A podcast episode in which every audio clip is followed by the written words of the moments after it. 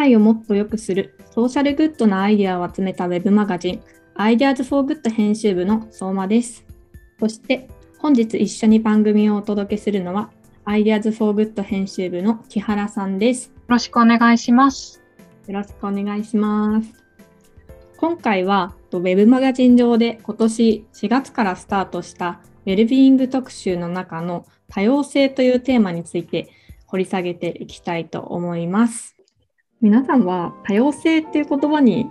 どんなイメージを持ってますか？今回特集記事の概論を私が書かせていただいたんですけれどもそもそも多様性とはっていう問いを出発点に多様性とウェルビーイングがどうつながっているのかを考えていきました。で記事の中では多様性の基本的なところから説明していたりするんですけど多様性には表層的ダイバーシティと深層的ダイバーシティっていうものがあるんですよね。でこれ表層的ダイバーシティっていうのは例えば分かりやすい多様性人種とか性別とか国籍とかあとは年齢とかそういったものを指す言葉で深層的ダイバーシティっていうのはもっと心の奥底というか価値観だったりとか経験とか受けてきた教育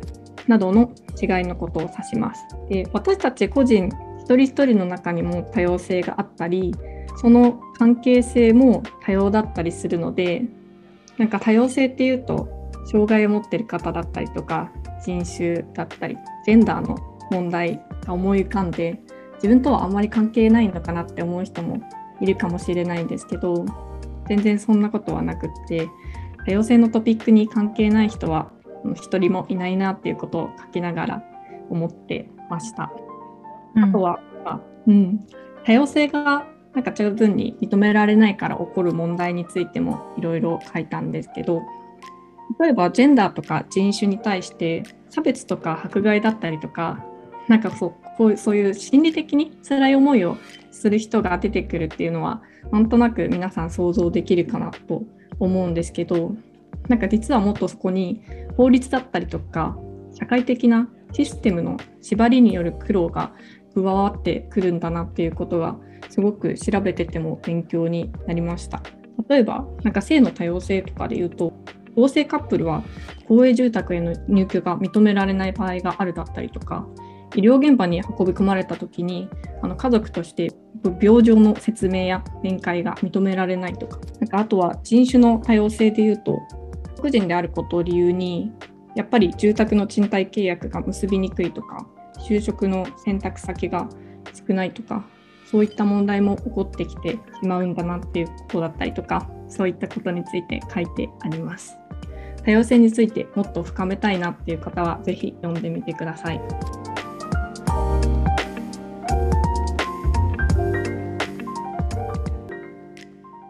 実際概論書いてみてどうでしたか？うんなんかこれはすごく難しかったですね。なんか多様性のトピックっていろんな意見を持っている人がいるから、なんかこうどの方も傷つけないようにというかいろんな人の気持ちを網羅して書かないといけないなと結構苦労しました。うんうんうん、でもあのその中でも考えたことは私も自分と特徴が違う人をあんまり排除しようみたいな気持ちはないんですけど、うん、でも無関心だったことってあるかなって結構思ったんですね。あの無意識の偏見とかっていうマイノリティの方の特徴とか見えない苦労についてよく知らないことで見過ごしてしまう生きづらさだったりとかなんか街のデザインとかって結構マジョリティ向けに作られているっていう側面があったりとか関心を持たないとやっぱり気づけないで終わってしまうなって思いましたね。うんうんうんうん。確かに街中で、まあ、お手洗いとかも男女で当たり前のように分かれているけど、まあ、そこにこう収まらない人とかもいて、うん、まあそのそこに行くたびになんか自分が世間の常識とされるものには当てはまってないんだっていうふうに思ったりとか受け入れられてないなっていうふうに感じたりすることもあるだろうしなんかこうきっと自分たちも街の中とかですれ違ったりとか出会ったりとかしてるはずなんだけどその人たちにちゃんとこう関心を持って何に困ってるんだろうとか知ろうとすることができているかって言ったらきっとそうではないと思うのでこうちゃんと知ろうとするとか、ちゃんと向き合うっていうことが必要なんだろうなっていうのはすごく私も読みながら思ってましたね。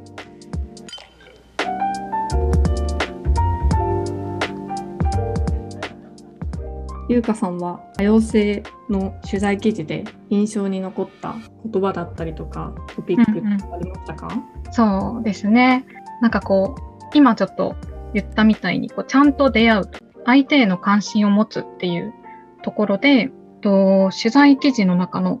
日本最大級のコリアタウンから考える多様性の尊重とはっていう取材の記事があって、で、これは、あの、大阪の生野区のあのコリアンタウンであの教育支援をしているクロスベースさんへの取材の記事なんですけど、その中の言葉でちょっと印象に残ったものがあって、違いなんて関係ないよっていう、なんだろう、ポジティブな意味でね、うん、こう、言うことがみんなあると思うんだけれども、それに対して、しかしどれほどの人たちがマイノリティを取り巻く日本社会の課題や背景を理解した上で、違いなんて関係ないという言葉を発しているのでしょうか。現実はマイノリティを取り巻く社会の課題、そこから生じる生きづらさなどを知らないまま、多様性や多文化共生という言葉が使われていることが少なくない気がしています。っていうのがあって、うんこう違いなんて関係ないよ、大丈夫だよとか、まあ、例えば何か障害を持ってる方とかに、大丈夫だよ、そのままでいいよって言って、それってなんかすごくこう、優しいように見えるかもしれないけど、でもなんかその人が抱えてる背景とか、なんか本当はみんなと同じってくくらないで、適切ななんかこう、ケアとか支援とかをしないと、こうみんなと同じような暮らしができないかもしれないのに、そういうところも無視して、違いなんて関係ないって言ってしまうことの暴力性というか、うん、なんかそれはなんかすごく印象に残りました。まさになんか知らないっていうことについて結構考えさせられた特集ですね。うんうん、特集では他にも、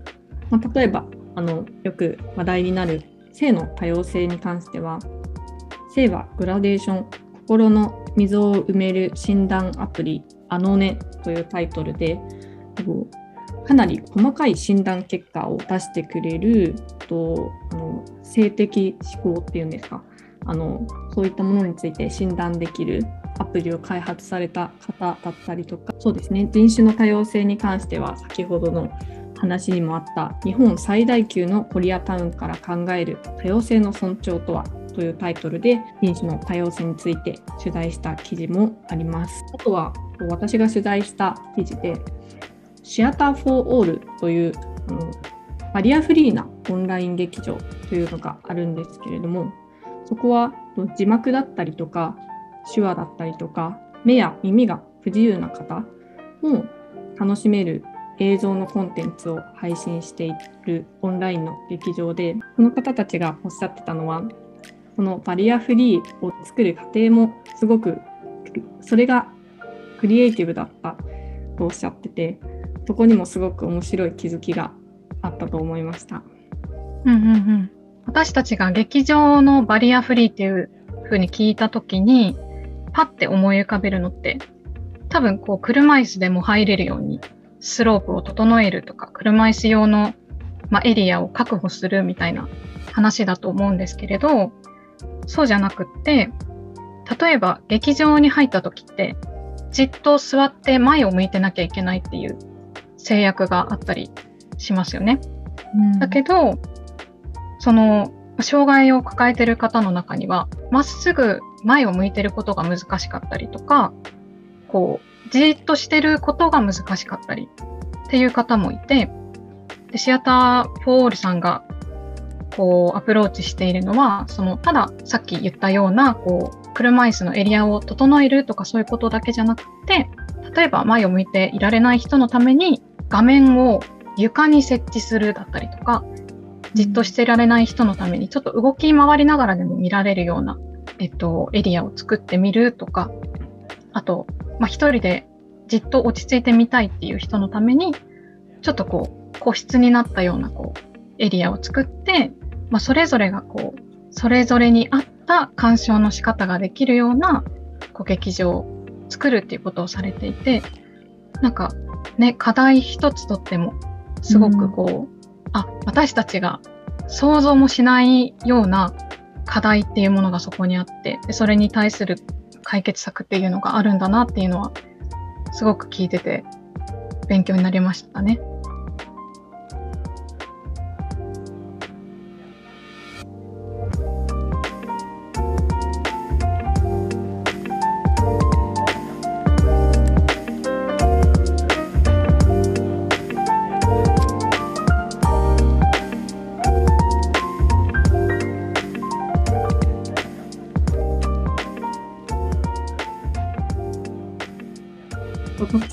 中で優香さんは多様性についてのトピックでラベリングっていうことに関してこう詳しく書いたコラムを執筆されてましたよね。はい。それを書くに至った経緯とか思いを教えていただけますか、うんうん、そうですね。記事のタイトルは発達障害は天才ポジティブな言葉に隠れた危険性とはラベリングと多様性の関係を考えるっていうものだったんですけど、まあ、内容としては、人とか物をこうカテゴライジング、こう分類していくとか、まあ、そのものにラベルを貼る。この人はこんな人だ、こういう障害だってラベルを貼っていくラベリングっていう行為と、まあ、その多様性がどういう関係にあるのか。で、このコラムで話してた内容を軽く説明すると、こう、まあ、最近、まあ、発達障害だとか、まあ、LGBTQ の中の、まあ、パンセクシャルとかアセクシャルとか、まあ、いろいろ多様な属性を指し示す言葉ラベルっていうものはすごくたくさん世の中に出てきてると思うんですよね。うん、でもだからといってみんながみんなそれに対してこう意識を向けたりとか自分が受け入れられてるマイノリティであってもこう受け入れられてるなって思いながら安心して暮らしていけるっていう状況になってるかって言ったらそうではないなっていうふうに思っていて言葉ってやっぱり人間がものを考えるときにすごく重要な働きをするもの。だからこそその発達障害とか、えっと、パンセクシャルとかそういうラベルとか言葉自体を知らなければそういう人たちがいるっていうことを認識することすらできないんだけれども、でも言葉でそれをラベリング、カテゴライジングしてしまうっていうことにも実は問題があるんだよっていうのを話してるんですね。で、うん、例えばこう、どういう問題かっていうと、単純なこうカテゴリーに言葉でこう分けてしまうことによって、例えば一口に発達障害って言っても、何ができて何ができなくてっていうのは人によって全然違ってでそういう発達障害を持ってる人の中にあるグラデーションっていうのをう無視してしまうことになる。例えばいろんなピーコックグリーンとか薄緑とか浅黄色とかいろんな色が本当はあるのにそれを全部まとめて緑としか言わないみたいな。そういうこう単純化してしまう暴力性みたいなものがまず一つ。あったりとか、発達障害の方は天才だっていう、まあ、ラベリング、カテゴライジングが、こうよく最近書店のポップとか、まあ、ネットの記事とかで見たりするかなと思うんですけれど、うん、一見その天才ってすごくポジティブなラベルに見えてしまうんだけれど、でもそれって裏を返すと、発達障害の人って実は天才で何か私たちにメリットをもたらしてくれるかもしれない。だから受け入れてあげようよっていう、なんかこう、メッセージにもなり得てしまうというか、なんかそういう暴力性もあるんじゃないかなっていうふうに思ったりしています。で、あともう一つなんですけど、その言語化することによって言語化されなかったものに対しての意識が向かなくなるっていうところもあるなと思っていて、例えばあのセクシャルマイノリティの支援団体さんにお話を聞いた時に最近 LGBT っていう言葉がどんどん有名になっていってるのはいいことなんだけれどその L でも G でも B でも T でもない他のセクシャルマイノリティの人たちが無視されてるような気がするっていうのをおっしゃってたんですよね。うんうん、そのまあキャッチーな言葉として前に出てくることはいいんだけれど、でもそこにフォーカスが当たることによって見えなくなっちゃってるものもあるんじゃないかなっていうふうに思って、そんなことをいろいろ思いながらこのコラムを書きました。うんで、まあ書こうと思ったきっかけは最初にも言ったみたいに多様なラベルを示す言葉っていっぱい世の中に出てきてるけどなんか生きづらい雰囲気は変わってないなっていうのがあってなんかそれをどうしてなんだろうっていうのを自分の中でちょっと考えたかったっていう感じですかね。なんか確かにこうカテゴリー分けすること自体は、まあ、何かを理解するためには、まあ、すごく役に立つことだし、まあ、それがあるからこそなんかスムーズにねその場に溶け込めたりとかっていうことはある絶対にあると思うんだけれどやっぱりこう近くにこう人と接する時にはそのカテゴリーで見るとかじゃなくて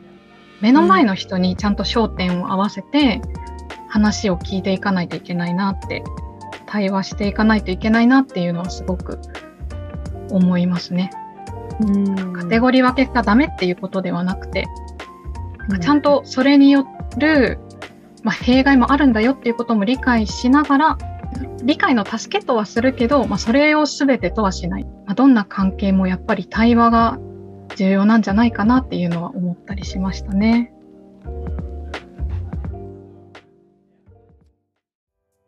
いかがでしたでしょうか？ウェルビーイング特集はもう少し続いていきます。今後もポッドキャストでは特集の裏話や取材秘話などをお届けしていきますのでお楽しみに。本日のお相手は編集部の相馬と木原でお送りしました。それでは皆さん、今日も素敵な一日をお過ごしください。